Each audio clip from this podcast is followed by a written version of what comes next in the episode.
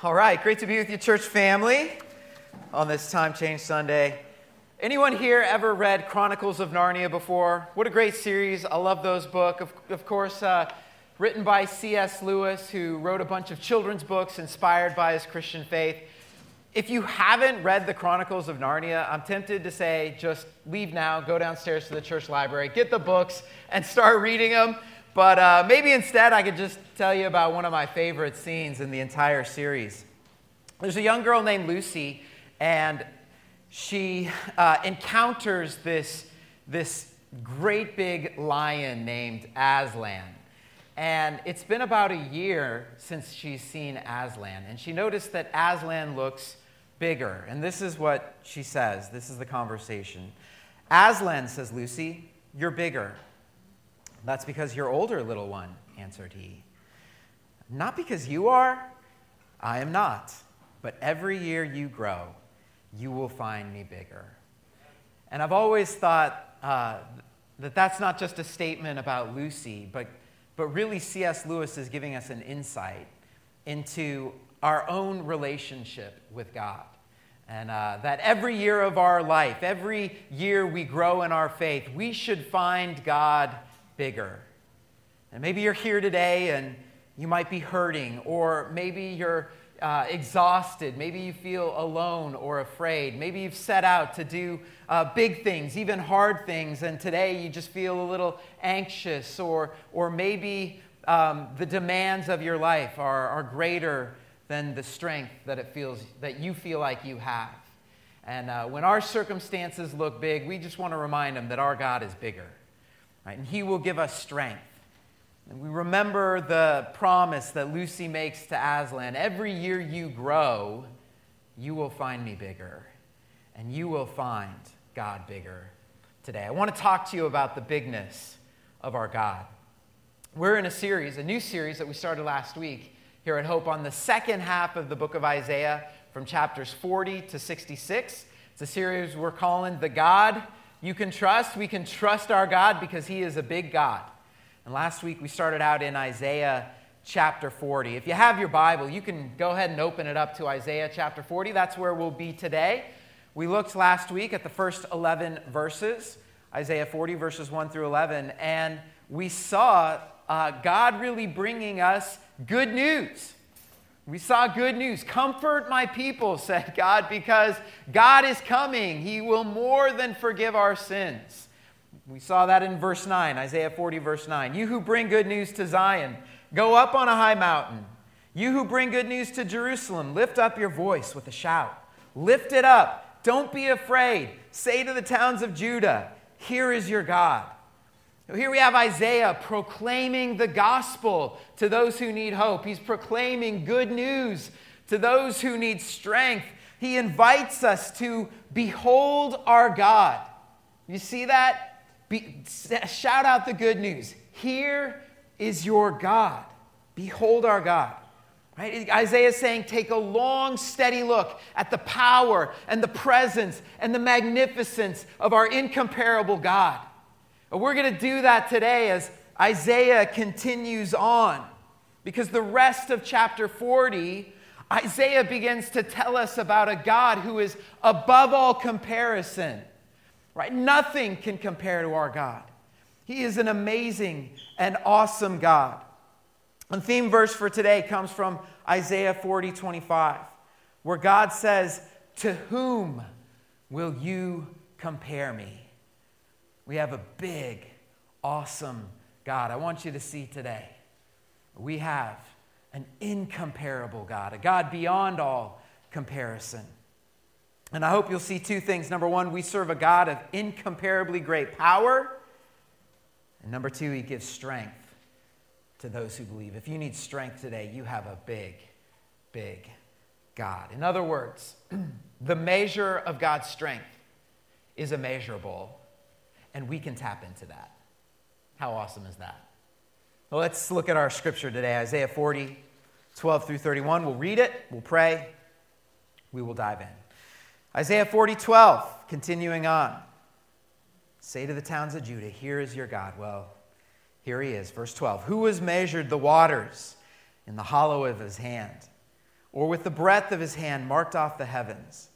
Who has held the dust of the earth in a basket, or weighed the mountains on the scales and the hills in a balance? Who can fathom the Spirit of the Lord, or instruct the Lord as his counselor? Whom did the Lord consult to enlighten him, or who taught him the right way? Who was it that taught him knowledge, or showed him the path of understanding? Surely the nations are like a drop in a bucket they're regarded as dust on the scales.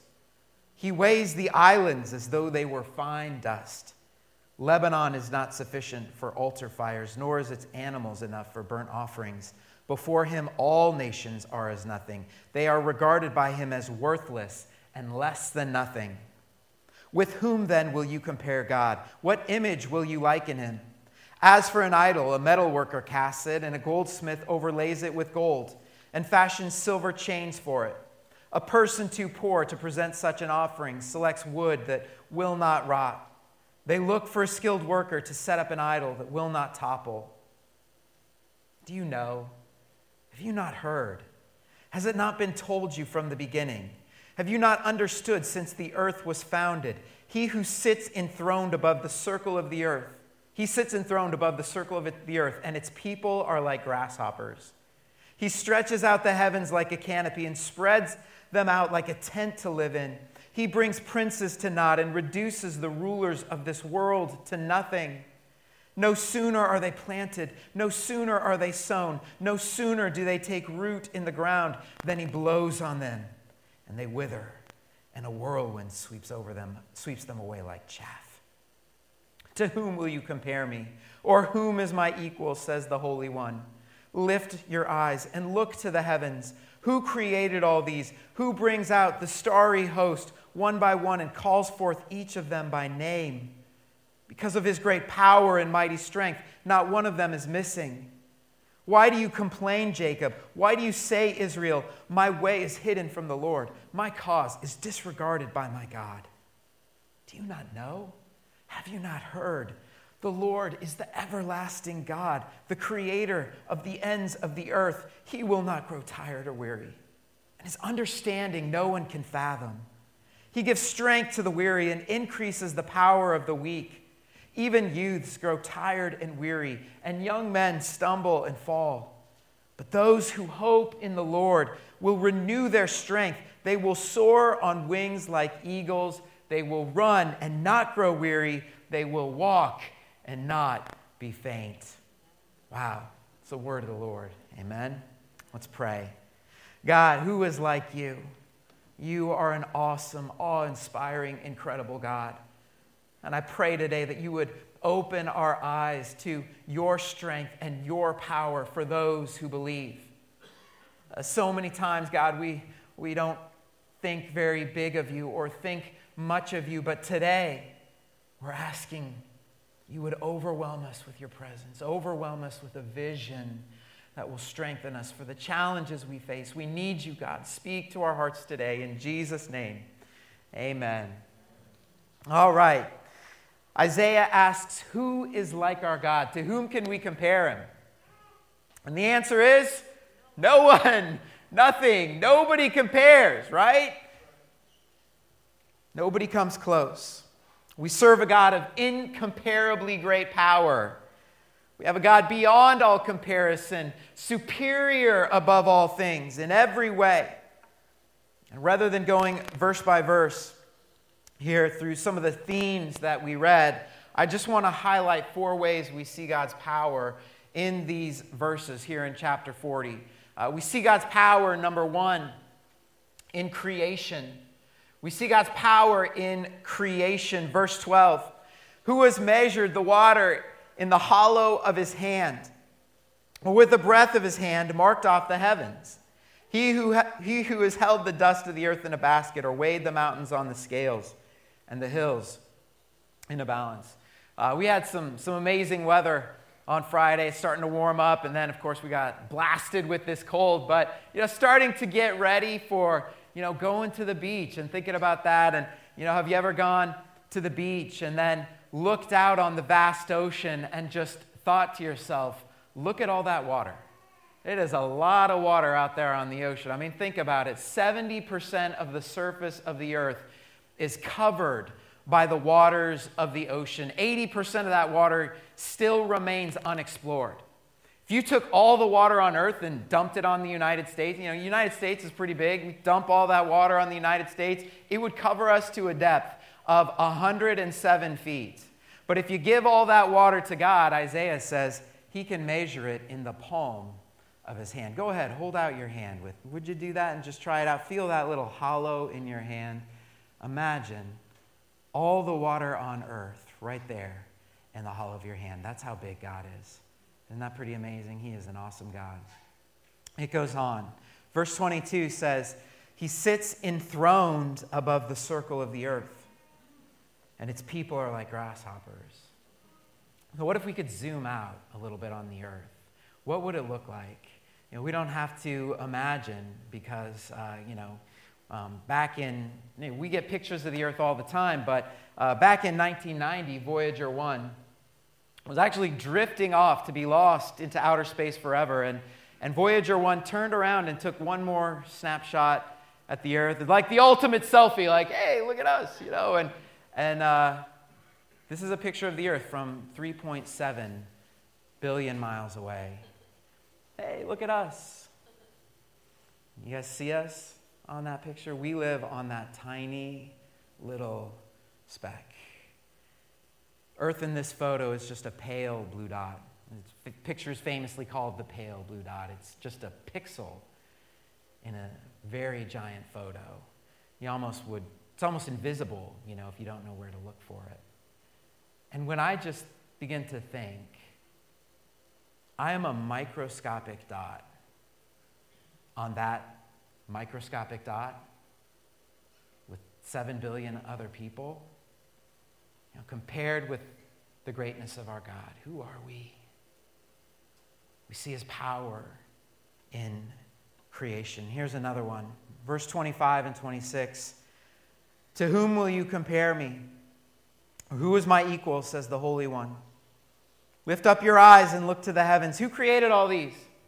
Great questions here. I think sometimes we just got to go outside and we got to look around at the universe around us, how amazing, you know, the world is and all that's created. We got to ask that powerful question. Who created all these? Who made life? Who, who brought this forth? Right? The universe itself points powerfully and persuasively to a creator God. Now, he goes on. He says, Who brings out the starry host one by one and calls forth each of them by name? Because of his great power and mighty strength, not one of them is missing. The earth, the sun, and all the planets around us are part of a galaxy called the Milky Way galaxy.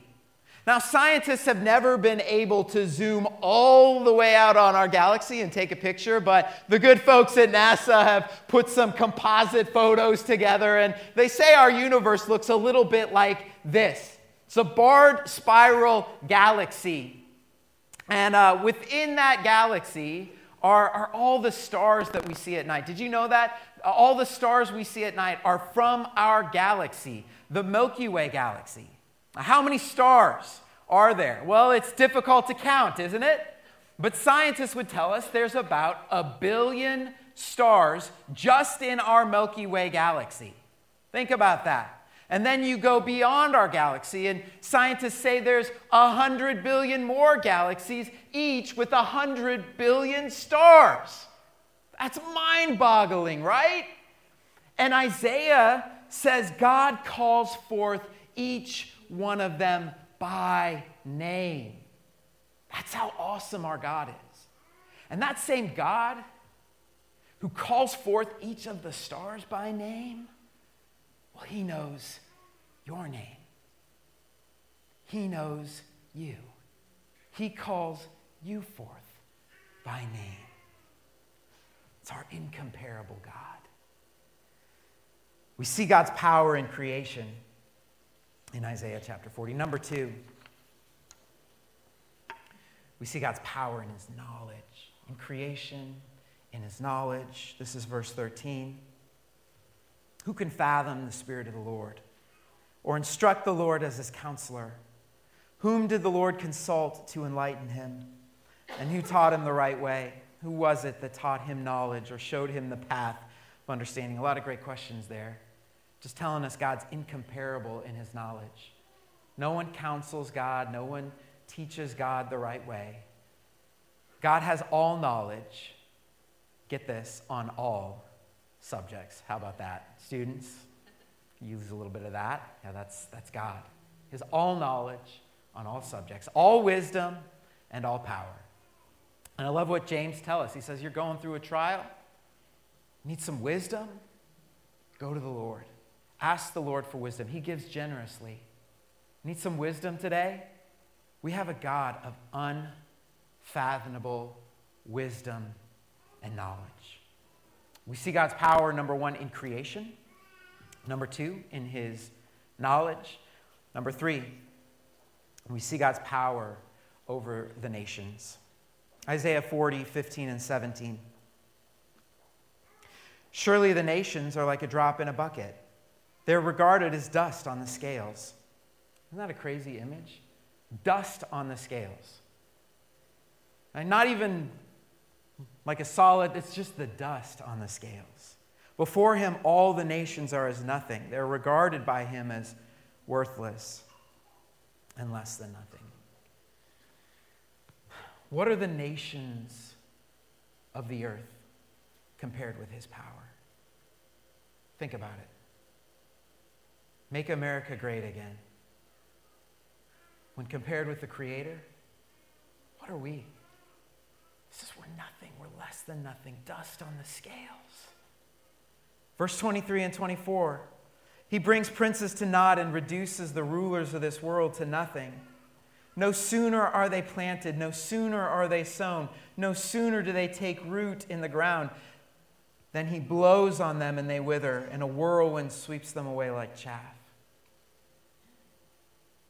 Think about all the great powers down throughout history and Isaiah talks about the four beasts in the book of Daniel. You have Babylon and Persia, Greece and Rome.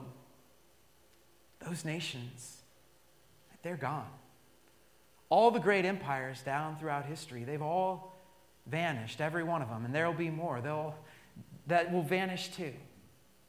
Because in the eyes of the Creator, the nations are as nothing. They're dust on the scales. You just breathe and it vanishes. That's the greatness of our God, the greatness of who He is. We see His greatness in creation, we see His greatness in His knowledge, we see His greatness over all the nations, we see His greatness, last one, over the idols. Verse 18 To whom then will you compare God? To what image will you liken Him? As for an idol, a metal worker casts it. So we're talking about here, when we're talking about idols, we're talking about human created spirituality. Right? They're, they're going to an idol maker saying, hey, would you put something together for me to worship? And a metal worker casts it, a goldsmith overlays it with gold and fashions silver chains for it. A person too poor to present such an offering selects wood that will rot. They look for a worker to set it up, set up an idol that will not topple. And we could take a long time today talking about idols and what they are and you know how idols weren't just something that happened back then. We we can have idols in our own heart.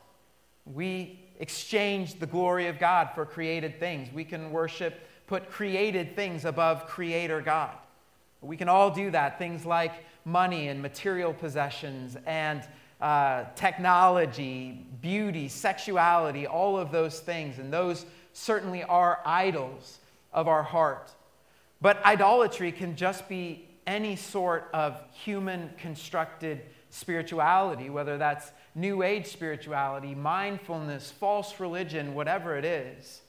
Why would we look to, to human constructed spirituality when we have the power of the living God?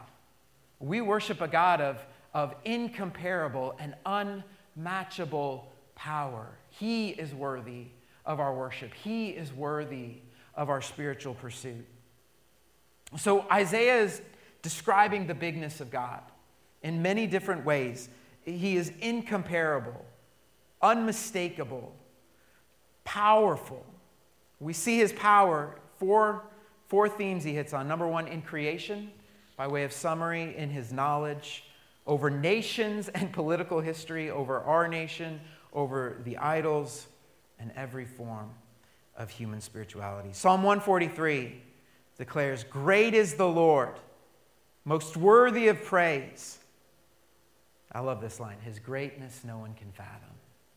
That's how big, how awesome, and how powerful our God is. His greatness no one can fathom.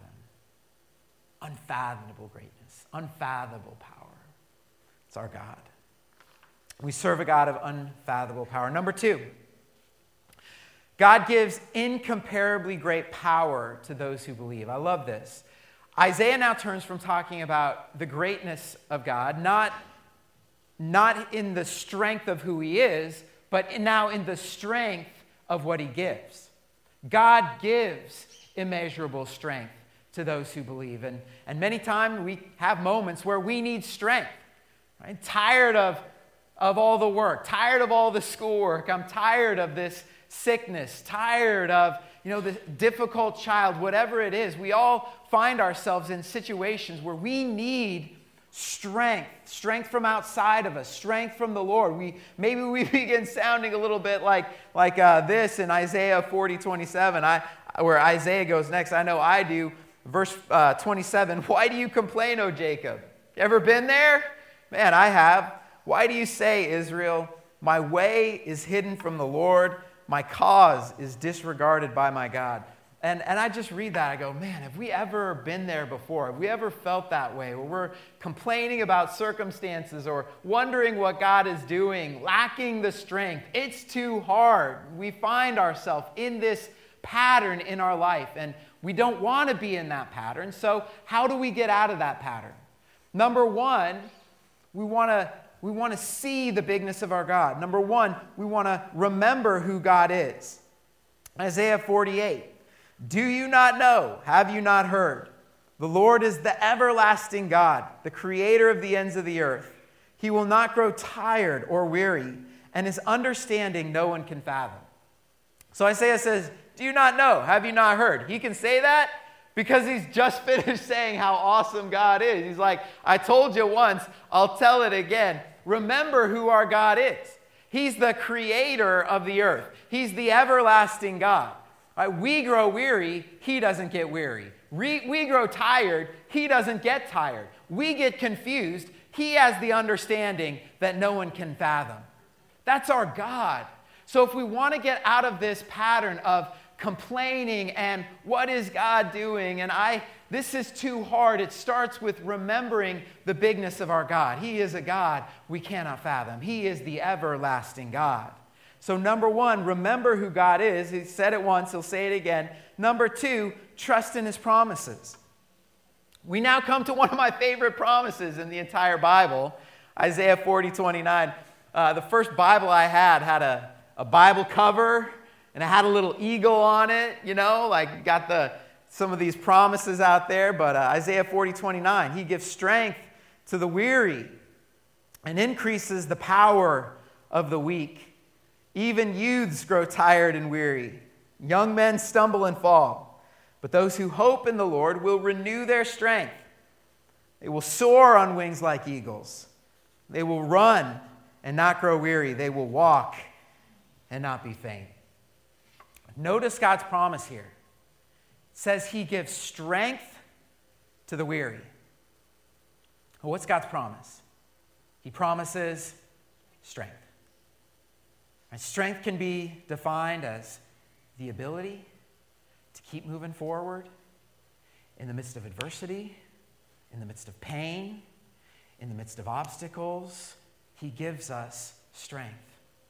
God never promises to get us out of difficulty, but He always promises to give us the strength to get through the difficulty.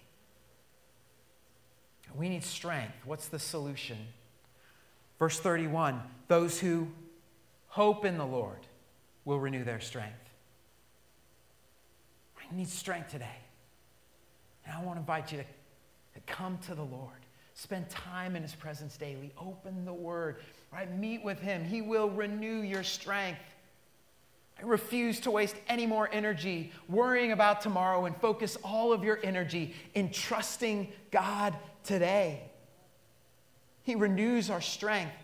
Other translations say, those who wait on the Lord.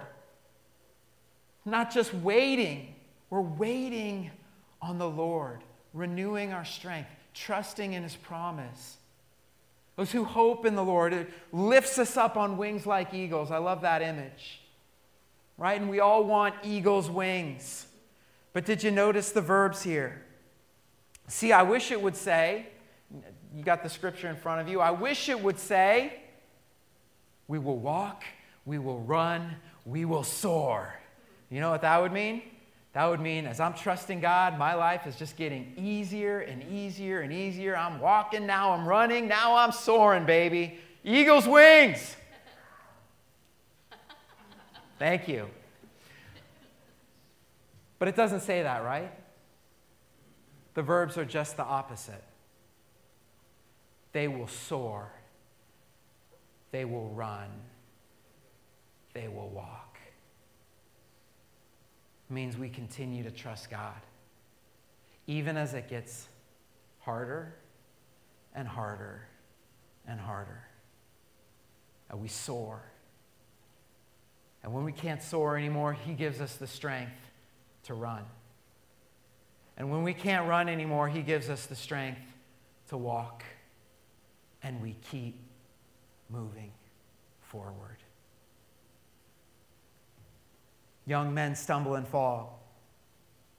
Those who hope in the Lord will renew their strength. They will soar on wings like eagles. They will run and not grow weary. They will walk and not be faint. And people will look at our lives and they'll say, I don't know how you made it through that. And you'll say, you know what? Couldn't have done it. But God gave me the strength, and I kept moving forward. He gives strength to the weary, and those who hope in the Lord, those who trust in the Lord, will renew their strength. God promises incomparably great power for those who believe. This is not natural strength. This is not human strength. This is the strength that comes from God.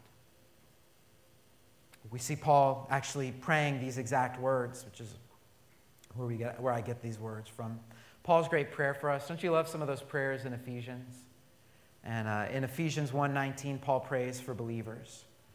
And he says, I pray that you'll know his incomparably great power for us who believe. That power is the same as the mighty strength he exerted when he raised Christ from the dead and seated him at the right hand in the heavenly realms. I hope you see it. God has incomparably great power for those who believe. Has incomparably great power for those who trust in him. Have you trusted in Jesus? Have you put your hope in him? And he went to the cross, he forgives our sins. And God raised him from the dead. He is exalted at the right hand of heaven himself, offering eternal life to those who believe. And not only eternal life, but he gives us the Holy Spirit so that we might have the same power in us that raised Jesus from the dead. That's the power he has for us who believe. We serve a God of incomparably great power, and he gives incomparably great power to those who believe. A baseball movie came out in 2002 called The Rookie. Anyone ever seen The Rookie? Uh, if you haven't, you need to go home this afternoon, put on The Rookie, and do that while you're reading C.S. Lewis. Both at the same time. Rookie, C.S. Lewis. If you've never seen The Rookie, it tells the incredible true story of Jim Morris. And uh, Jim Morris had a dream of playing Major League Baseball, wanted to pitch for a Major League Baseball team. He made it all the way to the minors, and then his career suddenly ended, ended with a shoulder injury. And that was it. So he went on to become a high school math teacher And then he coached baseball, the high school baseball team, just to stay involved in this sport that he loved. Well, he would pitch to the players, and they would see his talent.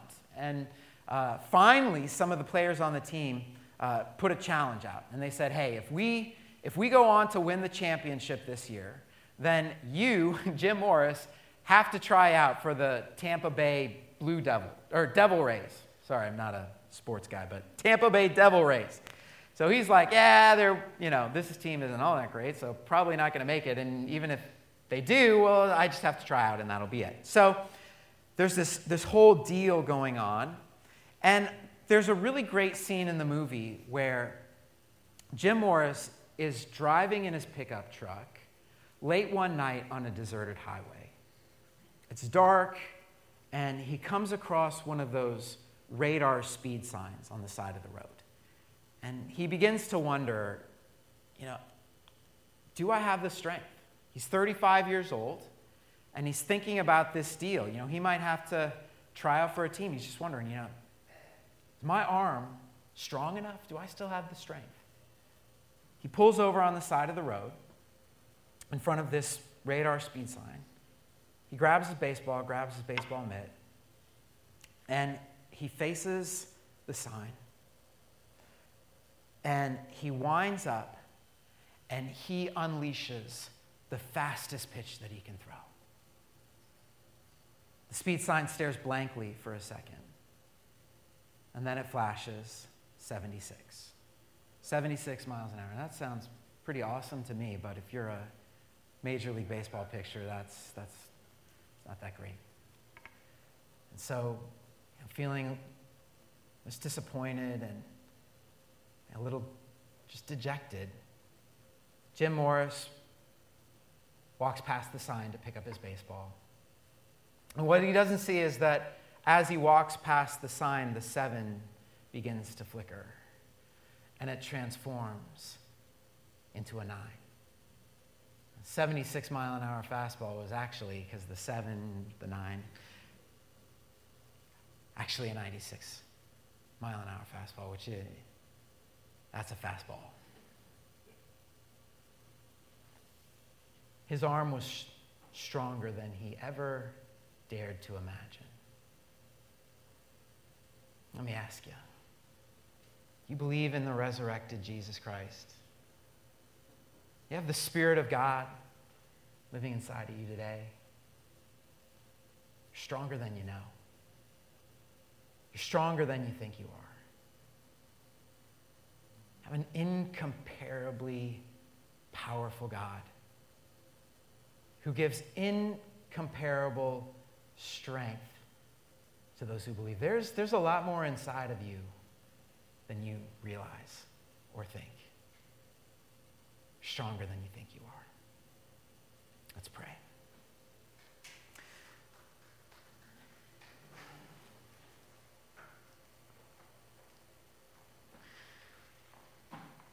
God, we need your strength. And sometimes when we, we get to that point where our tank is empty, and yet so many times that's exactly where you want us to be because it's in those moments we reach out to find a strength in you that we never imagined was possible. So I pray that you would comfort us today with your presence. I pray that you would strengthen us today in the power of the Holy Spirit. We don't pretend that what we're going through is easy or manageable or, or that the obstacles aren't real. But what we do today, Lord, is we bring them to you. And we put our hope in the Lord. We put our trust in the Lord. And we ask, God, that in this moment, as we worship you this morning, that you would renew our strength. Empower us by the Holy Spirit to face things we cannot face on our own. And we know that in the end, the glory will go to you, not to ourselves, because we couldn't have done it without you. Thank you, God, today that because of you, we're stronger than we think we are. So give us the strength to move forward. Give us the strength to walk in victory. Thank you that we will not be defeated. by the adversity that comes our way because you are with us. You know our name. You call us forth today, now. You're worthy of our trust because you are a God bigger, more powerful, and more glorious than we could ever imagine. Trust you. We trust you, God. Thank you, you've, you've given us the strength not only of your presence, but the strength of a church family. Help us to walk with brothers and sisters in Christ and to hold each other up. And we ask that in Jesus' name. Thank you, God. Thank you for this morning. In Jesus' name, amen.